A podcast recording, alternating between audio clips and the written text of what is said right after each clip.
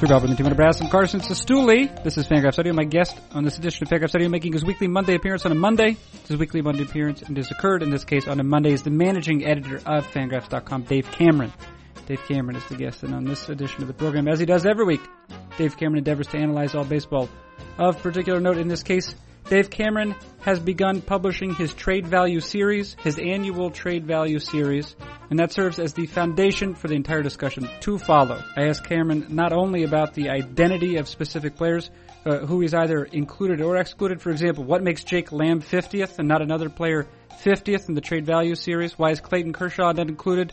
Why hasn't he been included for some time? And also, what uh, what causes a player like Bryce Harper or Josh Donaldson, who ranked in the teens during last year's edition of the Trade Value Series, to uh, to become omitted from it entirely? Those are, I ask him about specific players. I ask him about general principles. For example, how have recent trades, how have trades in the past calendar year, how have they changed his approach to the Trade Value Series? For example, the trade of Chris Sale for Yoán Moncada, among others.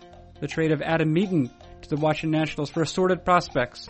The trades also of Aroldis Chapman and Andrew Miller. Short-term relief trades, short-term relievers, short-term, you understand what I'm saying. All that is included in what follows. Also, Dave Cameron relates a fraught anecdote about an awkward encounter he had with Fangraphs contributor Eno Saris on the company elevator.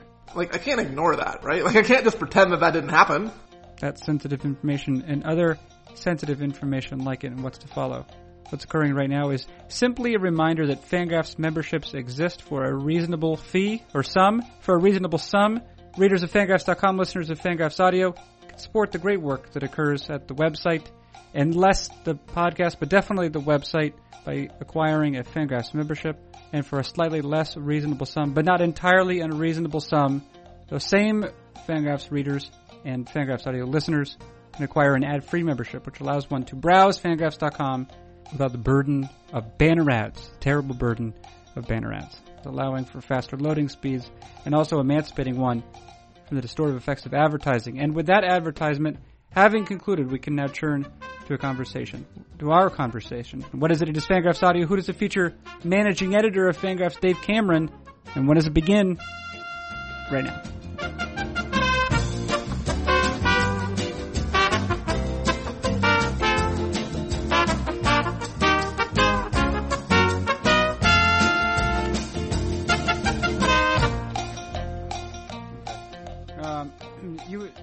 In this particular case, Dave Cameron, uh, for our conversation this week, actually, I actually have some real questions because I'm. Uh, well, you're, you've released your uh, the beginning of your Trade Value Series. That's the point. I have, and uh, it's something that both uh, answers questions, uh, but also creates more questions, um, because there's a lot going on, and I, you can only address so much of it in your by way of your methodology and this, you know, the specific points you make about all the players, I assume. Yeah, I mean, there's only so much time to talk about. I mean, we're talking about fifty guys plus whatever the thirty honorable mentions or something, and like, mm-hmm. there are a lot of people who, you know, could have an argument for being up uh, on the list. And like, the last few spots on the list are certainly, um, uh, I don't know, interchangeable probably with a lot of the honorable mentions. So, well, you mentioned that with regard to uh, who was number fifty, Jake Lamb. Yeah, Jake Lamb, and I think you mentioned something effective. This could be a bunch of other guys. Yeah, right. I mean, and I, I is it something like, I know when uh, like Eric Laganegan or whatever is doing, you know, like his top one hundred list, or how, you know, it's there's like a million. You know, the first guy, and in fact, the first guy is Yoán Moncada on, on his, you know, on his uh, preseason list. It was, and he was like, this is for me. This this guy is a tier above everyone else, and I think right. You even mentioned that when you were discussing Moncada. But the hundredth guy could be a bunch of different people. Yeah. The identity, yeah. I mean, I think that's the thing with, like, numerical lists. Like, people love them.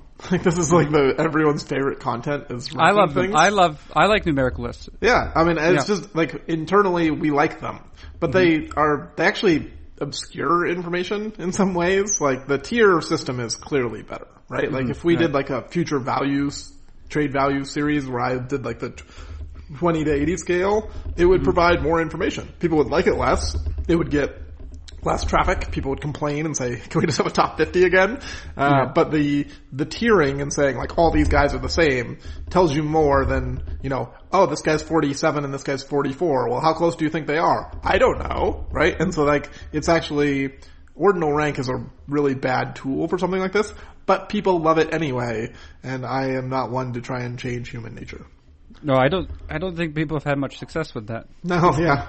I mean, I actually have tried to, like, move people away from ordinal rank with other things with Fangraphs, and every time I've done it, people are like, I just want to see the list. Yeah. It, yeah, it's interesting. I think probably as I, I... And I don't know if this point is of interest to anyone. It's mostly observing something that has occurred inside of me. But as I've spent more time at Fangraphs, and, and I'm compelled to think about baseball with more frequency, uh... I start to say, oh, you know, maybe the addition of more nuance would be important here. But I know that when I'm, when I am, um, for example, thinking about another discipline. So for, you know, like Callie and I at, at one point we thought, well, what, uh, what movie should we watch? And, uh, we say we want to watch a horror film. And then I look up ten best horror films of twenty seventeen or whatever. Do you know what I mean? I don't want necessarily tons of nuance. I want someone to have curated a list. Tell you what of, to do. Yeah. Of, of, of, yeah, in his or her opinion, the top yeah. ten horror movies right. from the last year. And that's yeah. all I want, you yeah. know? So I imagine that for those people who certainly are interested in baseball and are interested in this sort of methodology, but at the same time, like, don't want to contend. And we're talking, I mean, I'm making a really... I'm, I'm really, I'm trying to, I'm making a dumb point about it, an important human concept, I think. But the point is that there's only, there's only so much space for nuance in all of our lives when we're contending with things that are not, you know, necessary, I suppose. Yeah. I mean, I think you have to, at the end of the day, sit down and ask, like, what's the goal of this, right? And so, like, these guys aren't getting traded, right? Like, like, uh, you know, we're not going to see, Uh, Aaron Nola traded for Jake Lamb. That's not going to happen, right? Like, mm-hmm. This is an exercise in hypotheticals and speculation. This is um, an entertainment exercise, for better or worse, right? Like, mm-hmm. We're talking about the trade value of forty-eight guys who won't get traded, plus Jose Quintana and, you know, maybe one or two other guys on the list gets moved, but probably not. Most of these guys aren't going anywhere. So if we're speculating about the trade value of guys who won't be traded, the actual function of this list is just to cause us, it's a thought exercise, right? It's to help us engage in the game in a, in a week where the Major League Baseball takes a week off and gives you an all-star game and a home run derby and not a lot else. Um, so it engages us with baseball at a time when maybe baseball disengages with us a little bit. And also, I think it's, it's enjoyable. So yeah. If you say, like, this is an entertainment product, and I don't think there's any question. Like, the Trade Value Series is an entertainment product. It is something we produce at Fangraphs that hopefully you enjoy, hopefully Um, you, you look forward to it and you read all the articles. Um, we're not putting this forward as, like, strenuous new research that will cause you to see the game in a different way. It's, uh, it's something that's like, oh yeah, I get to think about baseball when there's not a baseball on, and this is kind of a fun thing to think about. Yeah, and, and in a moment I actually want to get to, you mentioned Quintana, I want to get to some actual trades that have maybe Um, re well, and I suppose this happens every year. They uh, forced you to, to reimagine how you how you construct this. First, I want to just I want to establish one thing, right? Which is, um, with regard to this list, it, it, again, you, you suggest it's a thought exercise. Most of these are hypothetical. What you are saying, what you are attempting to comment on, is not necessarily Dave Cameron's assessment of these players. Uh, you are attempting you are attempting to synthesize. Um, the what the, the actions and the performances and the projections uh, of these players and and rel- you know also relative to their contracts, and then your so your your basic contention would be uh, you could trade the, the number the guy who's number one on this list for a little bit more than you could trade the guy who's number two for a little bit more than the guy who's number three, et cetera, et cetera. How it would happen in reality as opposed to necessarily like orthodox Fangraphs assessments of players. Yeah, absolutely. This is not a ranking of, like, surplus value. I mean, you'll see times where, you know, uh, we have the five-year five-year zips projections listed along with the player's salaries. Like, Marcus Stroman is ranked uh, ahead of James Paxton, despite the fact that, like, zips thinks Paxton is clearly better, is not a big fan of Marcus Stroman at all. Um, and so, you know, we're not just looking at this and being like, yeah, according to this algorithm that we calculated, this is what Fangraphs says. These are the fifty most valuable players according to us. This is based on discussions with people in the game. This is based on um, looking at what's actually happened and trying to make inferences based on what teams have actually done and, and the public statements and who's actually been made available in certain trades. Um, if it was me, like, you know, I spent all winter trying to tell everyone who would listen to sign Justin Turner. And, like, Justin Turner to me was the best free agent available on the market this winter. and that he signed for sixty-four million dollars I thought was completely crazy pants. Mm-hmm. But when it comes to putting the trade value series together, I don't know, and I almost put Justin Turner on the list anyway. Like, I came pretty close to just telling teams, like, you screwed up, Justin Turner's awesome. Um, but we just had thirty teams having the opportunity to sign Justin Turner, and they decided his market value was a little bit more than Chase Headley's. Like, I can't ignore that, right? Like, I can't just right. pretend that that didn't happen and say, like, Justin Turner is better than you think. Like, obviously, he probably gave the Dodgers some kind of hometown discount. He's a California kid, went to school in California. Like, it's likely that there was some, uh, hey, I just want to play for the Dodgers. But if someone would have offered Justin Turner five years and one hundred million dollars, I'm pretty sure he would have taken it. Like, the hometown discount doesn't extend to thirty or forty million dollars when you're signing a sixty million dollars deal. And, and what's nobody, he been worth already this year? I mean, he's been a four-and-a-half-win player, so thirty-five million dollars or something. Yeah. Like, uh, Justin Turner's already earned like half of his contract in the first half of the first season.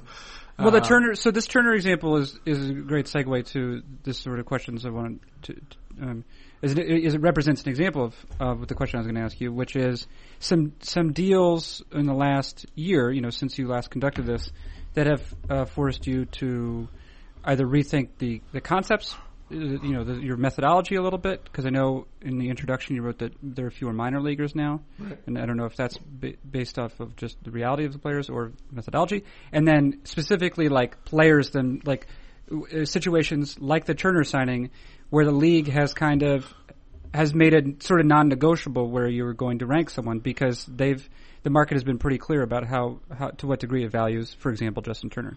Yeah, I mean, I think if we were to look back at kind of the player valuation over the last year since I published this list, I think like the moves that probably have had the biggest impact on perception of trade value for various players, the Chris Sale trade, uh, the Adam Eaton trade, um, and then obviously the free agent signings of last winter, right? Mm-hmm. Anyone who was a free agent, we had a pretty good understanding of what their market value was.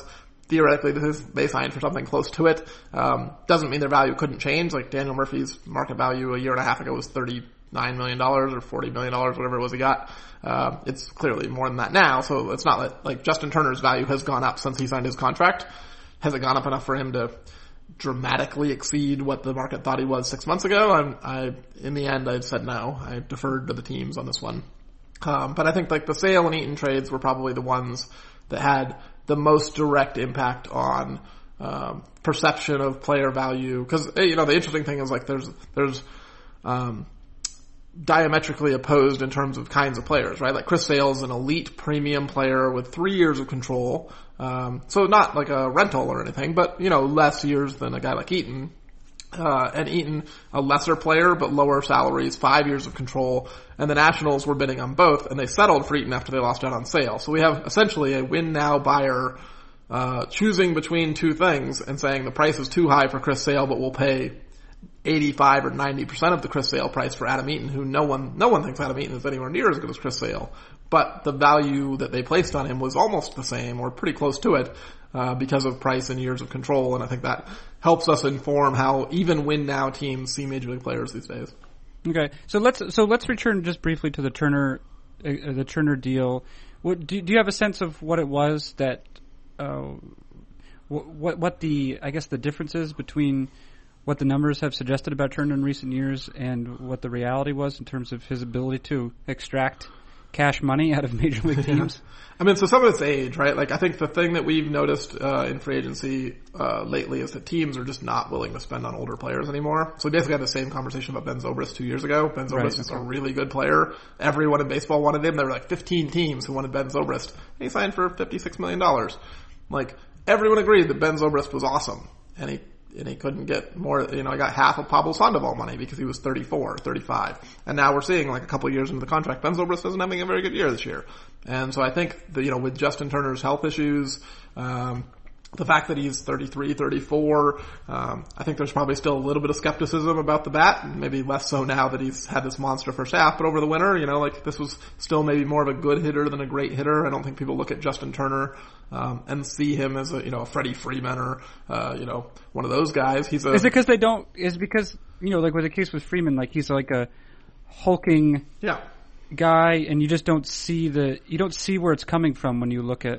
I mean, Justin Turner's a, you know, he's a utility infielder. for right. most of his career, who has turned himself into a line drive doubles machine, but he's still not a huge guy. He still doesn't hit forty home runs. It's hard line drive contact. Um, you know, and obviously he's really good. I think anyone at this point who doesn't think Justin Turner is a good hitter is, is out to, out to lunch.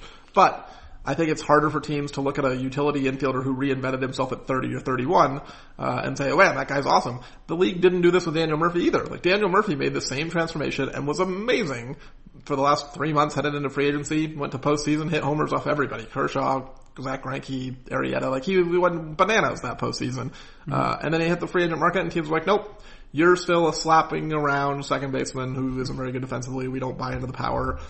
Here's a three-year contract. And, and like, even the Nationals, who ended up with Daniel Murphy, he was like their sixth choice, right? Like, they tried to get all these other second basemen. Like, no one really wanted Daniel Murphy that winter. And so I think teams have very rooted beliefs about what players are, and it takes a very long time for those to change. Yeah, and just to to uh, to give a sense of how good Justin Turner has been, uh, you don't find him among the, the leaders on the Fangraphs wins above replacement leaderboard because he has not amassed sufficient uh plate appearances to appear there. But if you re- if you remove the, the plate appearance minimum, uh, he appears fifth. So yeah. he's I mean, he's producing wins at a rate. I suppose it was probably only rivaled by Aaron Judge. I don't necessarily know what it is like per one hundred plate appearances. But and and, and this is a, so that's one point. Another point is, and again this is uh, this is another brief digression. The top ten right now in terms of WAR in the majors, at least among position players, is a very funny list. Uh, because that top ten includes Bryce Harper and Carlos Correa, for example, uh, both former number one overall picks. It also includes Anthony Rendon, who I think was, I don't know if he was in the top ten, but he was he was a celebrated college player. He and was picked sixth, yeah. Okay, yeah, and the only concern really for Rendon was health, yeah, I think. He really. would have been one one if he was healthy. Yeah. The other players in this list, however, are, I mean, two and three are Jose Altuve and Mookie Betts. Right. Who were essentially non-prospects. I mean, Betts, I think, made a couple lists in his last year um, just because he had so thoroughly dominated in the minor leagues. Uh, Justin Turner, who wasn't really even valued as a player when he was a major leaguer. Right. And then Jose Ramirez is eighth yeah. on the list. Yeah. Uh, it is I mean, a, it was, it, like two years ago, I was making fun of you for liking Jose Ramirez. That was like an annual part of the podcast. Yeah, just two years ago. Look, look what happens, yeah. Dave Cameron. Yeah. Um, so, and anyway, I suppose, uh, well, it's kind of an exciting time, I, guess, I suppose, for those among us who take some pleasure in uh, fringe prospects because uh, we happen to live in a, a moment when certain of those fringe prospects have, uh, you know, transformed into the best players in the major leagues. So that's good. Um, okay, so we discussed Turner. You started to mention, uh, you mentioned Sale, of course. Yeah. Um, now, say, the Sale trade is interesting because it was uh, one of the best pitchers in the major leagues for one of the very top prospects. And those are the feature pieces. And, I, and Michael Kopech also went from uh, Boston to Chicago, and he right. was uh, he's not nothing either. Yeah, sure. Two valuable pieces. And that's now, what so what so what did that do for your for how you might uh, conceive of of the uh, top one hundred series? It, whether it's again in terms of methodology or these specific players. I mean, I think, you know, without sounding like I'm tooting my own horn here, I think the Sale trade, um, confirmed that we're not too far off the boat here. Like, we're, we're doing an okay job of estimating trade value. Uh, cause I think last summer when there was, uh, trade speculation about Chris Sale and, uh, I was asked specifically, like, what would the Red Sox have to give up to get him? I estimated at that point that it would take something like Yoán Moncada, Michael Kopech, and throw-ins, and then he was traded for, like, that exact package. Um, so, you know, I don't think that we, We're surprised by the, the the return that Sale got. Um, I think it's instructive to say, like, look, this is an elite premium pitcher under control for three years at, you know, hugely discounted salaries. He's making, what, twelve million dollars a year or something. He's worth forty million dollars a year, forty-five million dollars a year. So, you know, he's making a fraction of what he's worth.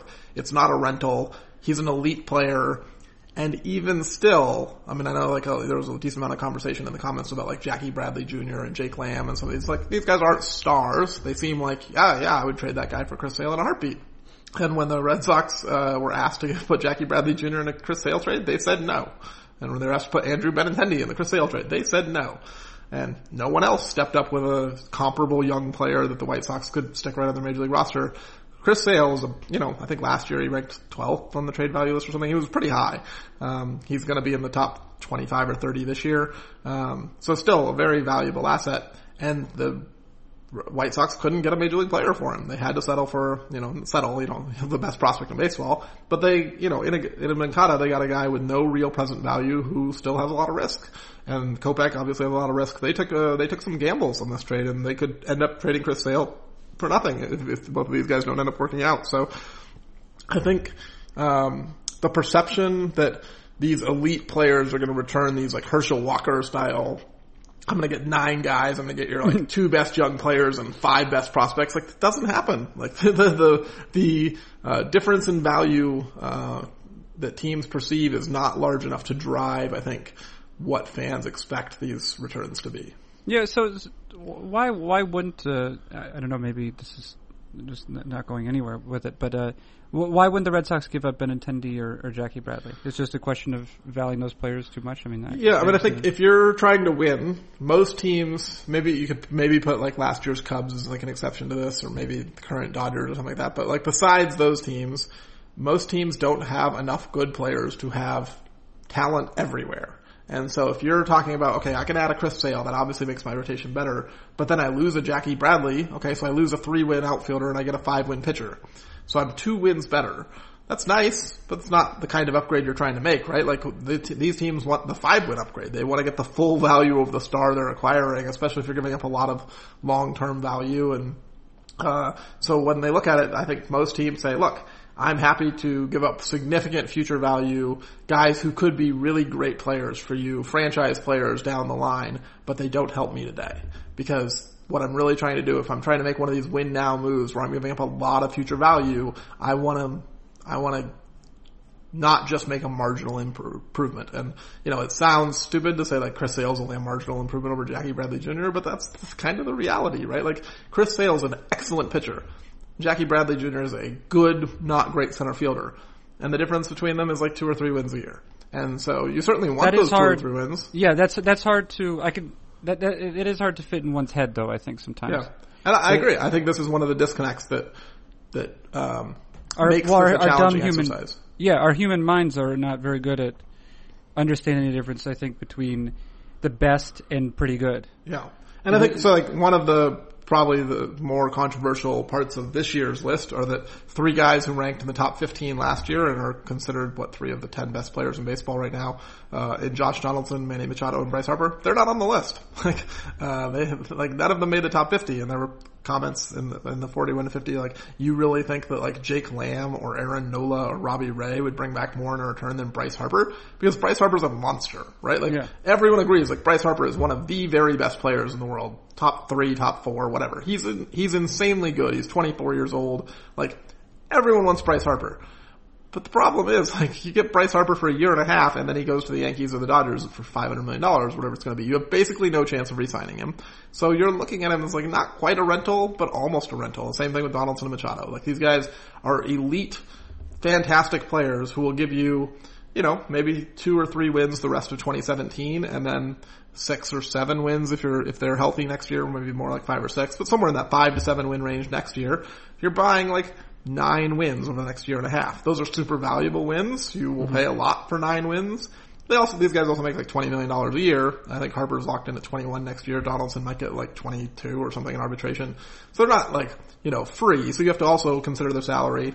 Obviously, you know, if you can get nine wins for, you know, thirty million dollars once you include half their salary from this year, that's, you know, a great deal. Everyone would do that. But then you start looking at like, oh, I also have to give up, you know, my number two starting pitcher who makes three billion dollars next year or five million dollars, whatever Robbie Ray is going to make it in arbitration his first year, probably closer to three or four.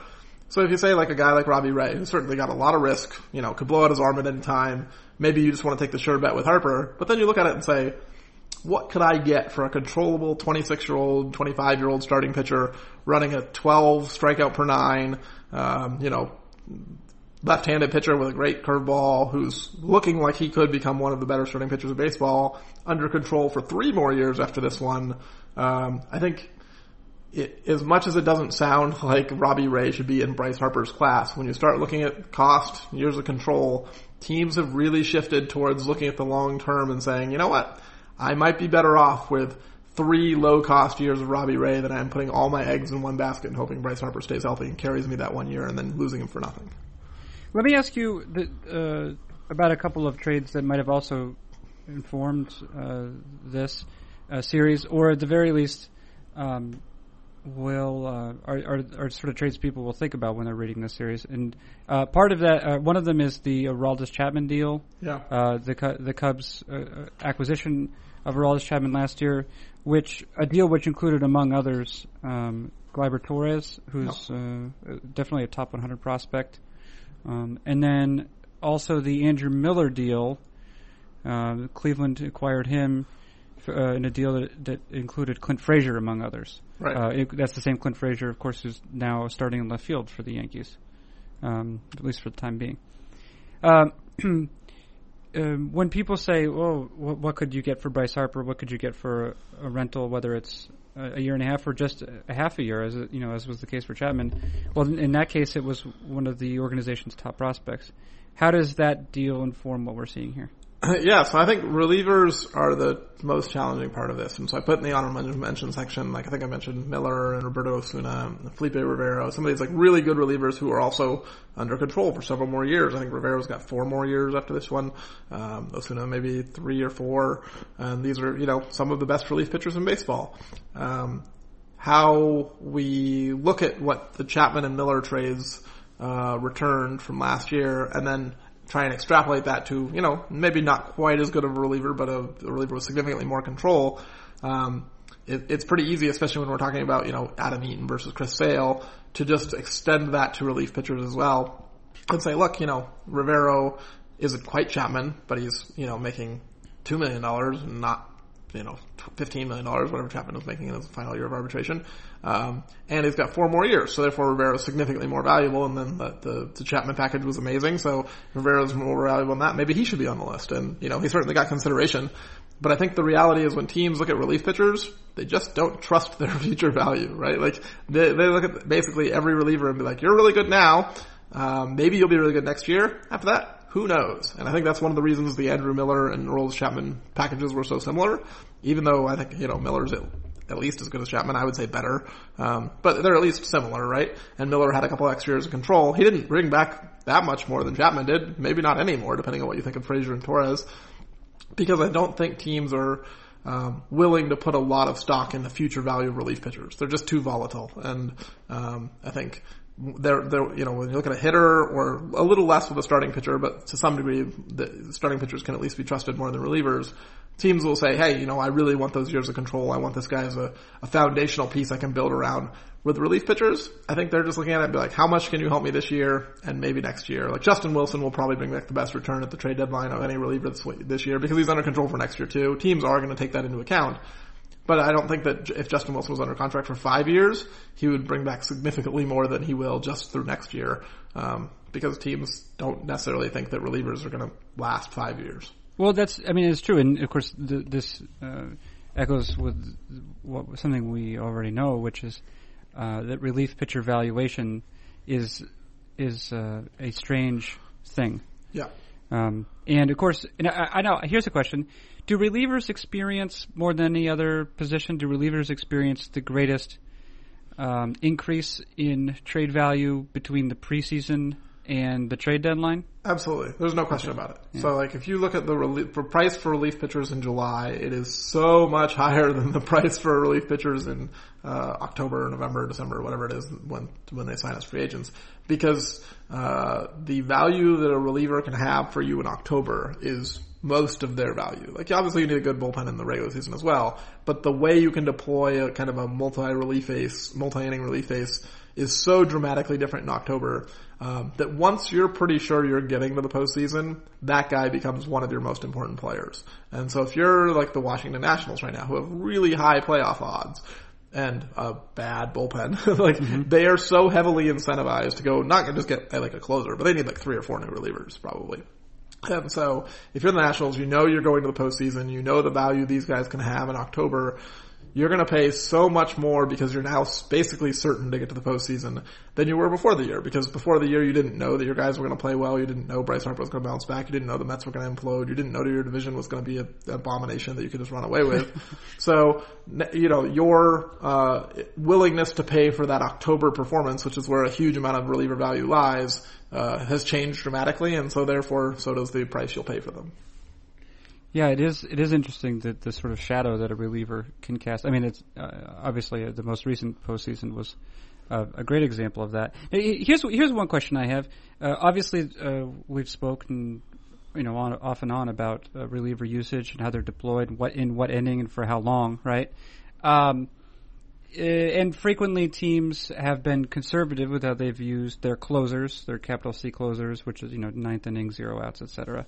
But I was I was thinking that, to the point that you're making, it does seem as though if you can, if you reach the middle of a season, and uh, you you yourself, you know, your club does not necessarily have uh, chances of making very good chances of making the postseason. If you have a pitcher who's already uh, accustomed to multi-inning appearances, who's already accustomed to entering the game in the sixth or seventh inning, and will therefore be incredibly valuable come the postseason, it seems as though you'd be able to get um, you because there'd be no there'd be no work for the acquiring team to do. They wouldn't have to condition a new player or one of their own relievers. You know, to they wouldn't have to put those players in a position with which they were uncomfortable. It seems like that would greatly increase the trade value of a relief pitcher. Yeah, is that, um, is that, I, I think that's right. Um, and I think, but it, it seems like an incentive that, that teams do not necessarily seem to be incentivized by, or it seems like a like a source of value that teams don't necessarily seem to be incentivized by. Yeah, I mean, I think this is the thing: is relievers are weird, right? Like teams don't trust them, right? So you could basically look at every reliever who's a free agent over the winter and say, this guy's value is going to increase by fifty percent at the trade deadline. We should just sign him and then sell him in six months because his value is going to go up. But relievers are so volatile that, like, the Rockies thought they had identified a really good left-handed reliever in Mike Dunn, and so they gave him nineteen million dollars. Mike Dunn stinks this year, and they probably couldn't give Mike Dunn away right now. Um, and I think that there's so much skepticism about relief pitching in general, and, you know, maybe some allure that you can find relief pitching really easily. That, like, um, maybe you say, okay, yeah, I don't need to give this reliever ten million dollars a year and then assume I can trade him in July because there's some risk if he's bad. I can go get this, like, you know, failed starting pitcher, Archie Bradley or something like that, and stick him in the bullpen and have a really great reliever who I now control for five more years.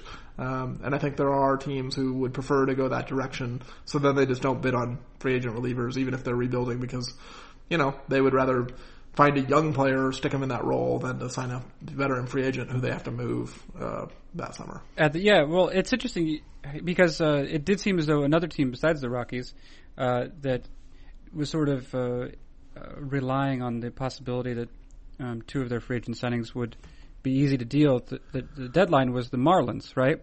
They got Junichi Tozawa and Brad Ziegler, right? Two accomplished relievers, you right. know, and, and actually pretty, uh, div- uh, pretty. Uh, consistent so far as relievers go. And uh, I don't know if you've looked at their numbers yeah, recently. Yeah, they're not good. But, uh, neither of them are having a particularly good season. Yeah. Uh, and, and they're uncharacteristically bad seasons, those. Yeah. So, uh, yeah, relievers difficult. That's relievers the, are uh, hard, yeah. yeah. Okay. Uh, uh, I was going to ask you about minor leaguers. Uh, you said that you've included fewer in this year's list. I don't know if that's a function of, again, if it's sort of uh, if that's a conceptual um, uh, change on your part, or if it's just the actual identities of the minor leaguers. Of it, the it's, it's definitely both. I mean, I do think like this minor league crop is not as good as, uh, especially at the top. Like you know, there's good good prospects. Like nothing against Ahmad Rosario or you know Gleyber Torres or Rafael Devers. Like these are really good prospects. I, I, I like Vladimir Guerrero Junior a lot. I think he's going to be a monster. Like the, these are guys that every organization would love to have, but I don't think there's anyone you can look at and say, you know, that's Chris Bryant. Uh, that's Carlos Correa, or that's Corey Seager. Like this kind of like, you know, uh, twenty-year-old crushing triple A and playing up the middle with good defense and good baseball. Like we've just gotten spoiled the last few years with like these like monsters who just are, you know, um, some of the best prospects we've seen in a really long time who are, you know, absolutely major league ready from the time they get to the big leagues and turn into stars right away.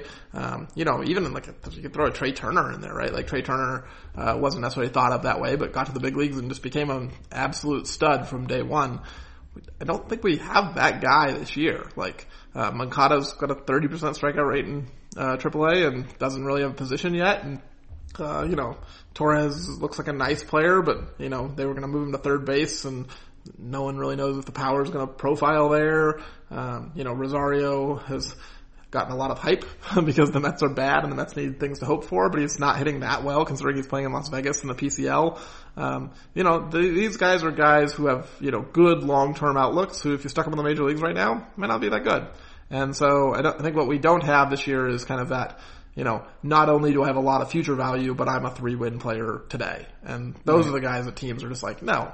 Like, you know, you can't have Trea Turner. I don't care who you're offering me. I've got a three-win player with monster long-term upside. I'm keeping that guy. Um, I hadn't I think, inspected uh, Trea Turner's uh, player page in a little bit. He's, he's really he's having it's a, it's such a solid season. It has like a real I don't know. If, I mean, I think Bill James. I mean, he discussed this with greater eloquence than I will. But the degree to which you can see a narrative in a player's numbers. Yeah. If you look at his numbers, he seems to have a very mature stat line. It's interesting because it's not he's not benefiting from any extremes except for the fact that he's a great base runner. Yeah, um, perhaps above what you think. He's just he's just not he's not striking out very much, right. You know. But he's not like it's not like he makes it's crazy contact. Really injury. Good across the board skill. Yeah, yeah. yeah. He's and I guess good, he's, he's good at everything. He doesn't walk guess, enough, but you know, whatever. He's the twenty-three-year-old shortstop. Right, and he's also playing. Uh, yes, and he's playing shortstop decently. I think yeah. it, well, there might have been some question about his ability to stick at shortstop, maybe when he came to the majors. Is that right? Yeah, but they moved him to center field uh, last year because that's where they had the need. Um, but I think they've been adamant all along. They thought Trea Turner could be at least an average, maybe above average shortstop. He's never going to be like you know Andrelton Simmons or something. But they thought he could stick, and that was why they moved him back to short and made the Adam Eaton trade. Because I think the Nationals have been confident all along, like this guy's a major league shortstop, and he's you know a pretty good hitter, and he runs like crazy. Yeah, he's, he runs very. Very well. Okay.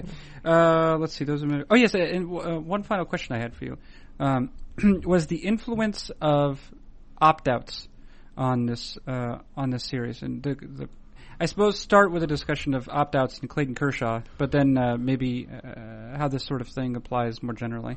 Yeah, I mean, Kershaw is the one guy who basically would have made this list, uh, or at least would have been very strongly considered for this list, uh, if his contract was structured differently, but he's got a poison pill in his contract that says if, if he's traded at any time, he becomes a free agent at the end of the season he's traded in. So, like, if he was traded tomorrow, Clayton Kershaw would be a free agent this winter.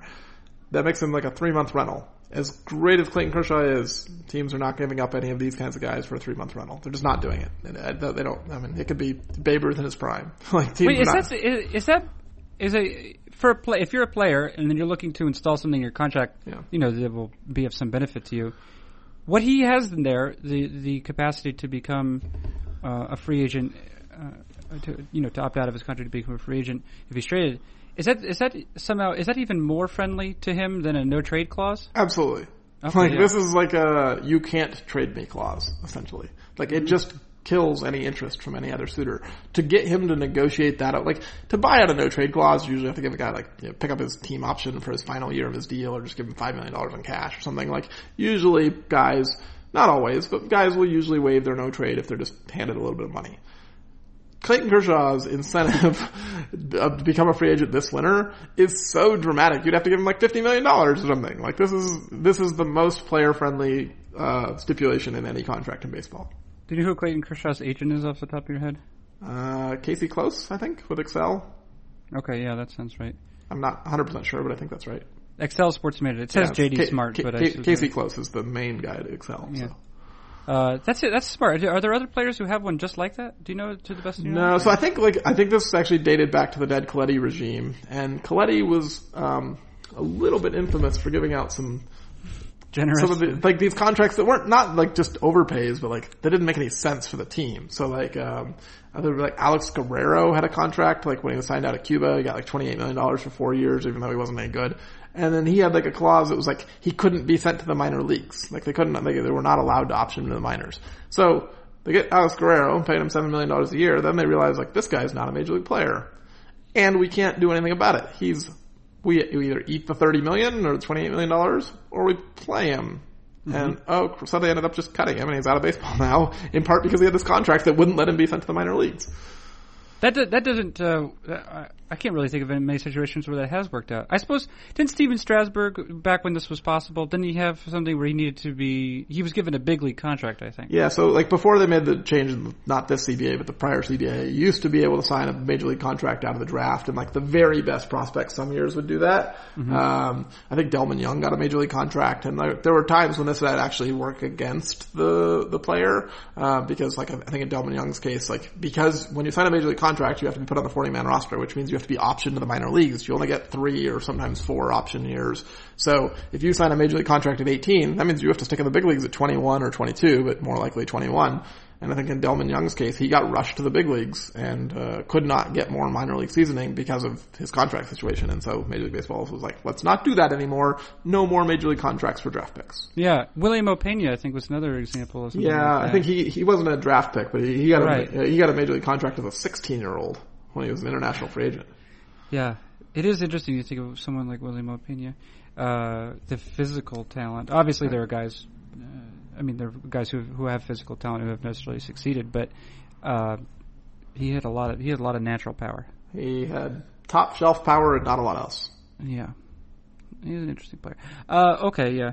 Uh, okay, so that's opt-outs. It, it, there was a sort of rash of opt-out or opt-outs included in contracts. I think maybe the off-season before last, although maybe it continued this past off-season. Do I pay attention? Not always, Dave Cameron. Yeah. I mean, the opt-outs uh, have become a thing for premium free agents, but the thing you'll notice is there aren't a lot of guys who've signed free agent deals on this contract or right. on this list. Like uh, Jason Hayward's not on the trade value list. He's got an opt-out. Elvis Andrus uh, has a couple of opt-outs in his deal. He wasn't a free agent deal, but it was a, a Scott Boras extension that got paid like a Boras or like a free agent deal. So a lot of the guys who have opt-outs got opt-outs because they had a lot of leverage, and therefore when you have a lot of leverage, you don't necessarily sign a team-friendly contract, so they don't usually appear here. Have we talked about measuring, attempting to measure agents in terms of uh, value added, to, you know, like like value plus or something like that? I yeah, it's really it. hard. I mean, yeah, like the, the yeah. reality is, like uh, Scott Boras has the best players, so we can look at it and be like, oh, Scott Boras gets the most money for his clients. Well, that's also because he has the best players. so, right. uh, so trying to figure out what like what would have Jason Hayward got with a different agent? I don't know. Yeah. Well, it seems like uh, it seems like uh, Casey Close, et cetera, they they did a pretty good job of securing Clayton Kershaw. Yeah. Uh, by maybe dealing with a what maybe with a general manager who wasn't as. But I don't know how much how like how much can you reward the Casey Close in Excel for saying good job taking advantage of Ned Colletti when he was the only guy they could negotiate with, like right? Like it's not Kershaw wasn't a free agent; he was property of the Dodgers, and the Dodgers happened to be uh, run by a guy who gave out silly contracts. Yeah, well, I guess they benefited from right. having a really yeah. good pitcher who's on. Yeah, a silly have contract. a have a all time great pitcher, and then have a G M run the team of that all time great pitcher who doesn't necessarily understand how to build a roster. And then uh, you'll okay. do really well for yourself. Anything I've, do you think I've neglected to ask you is very important about this? We're, we've, we've hit our time, so. Yeah, I mean, I, you know, there's obviously more to talk about in terms of like the top ten, but we can discuss that next week. We'll do that next week, yeah, provided the, provided my wife has not given birth to a child. Yeah, try, try to tell her to not do that. at, at a certain point, uh, well, of course, uh, we've discussed this sort of uh, risk-reward threshold uh, for... For women, because I think that for some time uh, my wife has been uh, she's been a little bit trepidatious about the, the prospect of you know the pain yeah. and uh, associated with the with labor and then the, you know directly after you know the physical discomfort. Yeah. But at a certain point, the physical discomfort leading up to the birth, I think it's uh, she's becoming much more comfortable with the idea of labor now that she's got this. this these no one I feel like this is very much under. Uh, addressed is the the ways that uter, uh, uter, uterus uteruses the ways that uterus no fetuses the ways that fetuses uh, uh, uh, torture mothers mothers yeah. to be. Yeah, they like to kick and pound and um, it is crazy yeah. on the organs yeah. and the ribs. It's yeah. insane. Yeah, Ugh. yeah. I'm uh, I am not sad that I don't get to experience childbirth. Yeah, I don't know. Maybe, uh, I'm sure something magical does happen, but it's, it's cost, it comes with pain. Running the cost-benefit analysis, yeah. is, uh, I think it's probably one of those things where if you if it's inevitable, then you kind of look at it directly and you say, "All right, I'm going to I'm going to take whatever right. benefits I can get out of this." But right. if you if it's the options, like do you want this thing, the sign thing this big to come out of this part of your body? Or, yeah. mm, nah, having a pass. I'll turn it down. I'm going to outsource yeah. that to, uh, to my wife. Uh, yeah. Callie says that she thinks, and I don't know if she's stealing this from someone, that if men were the ones who give birth, that the uh, – just be in, in, uh, generalizing broadly, yeah. men, you know, tend to be a little bit more uh, streamlined about things. I'm not saying it's better, just saying a little more logical, streamlined. And men would have created a different process by which to get birth. That's probably true. Yeah. We would have some kind of tool. To... there would definitely be a tool. Yeah. And you, you could you could buy it on... on, right, yeah. on, on every Black Friday it would be half off at Lowe's. Right, there'd be a rash of births in January, right. too. Yeah. Uh, okay, all right, that's good. You've done it, Dave Cameron. Thank you so much. Thank you. All right, that has been managing editor of Fangraphs, Dave Cameron. I'm Carson Sestouli. This has been Fangraphs Audio.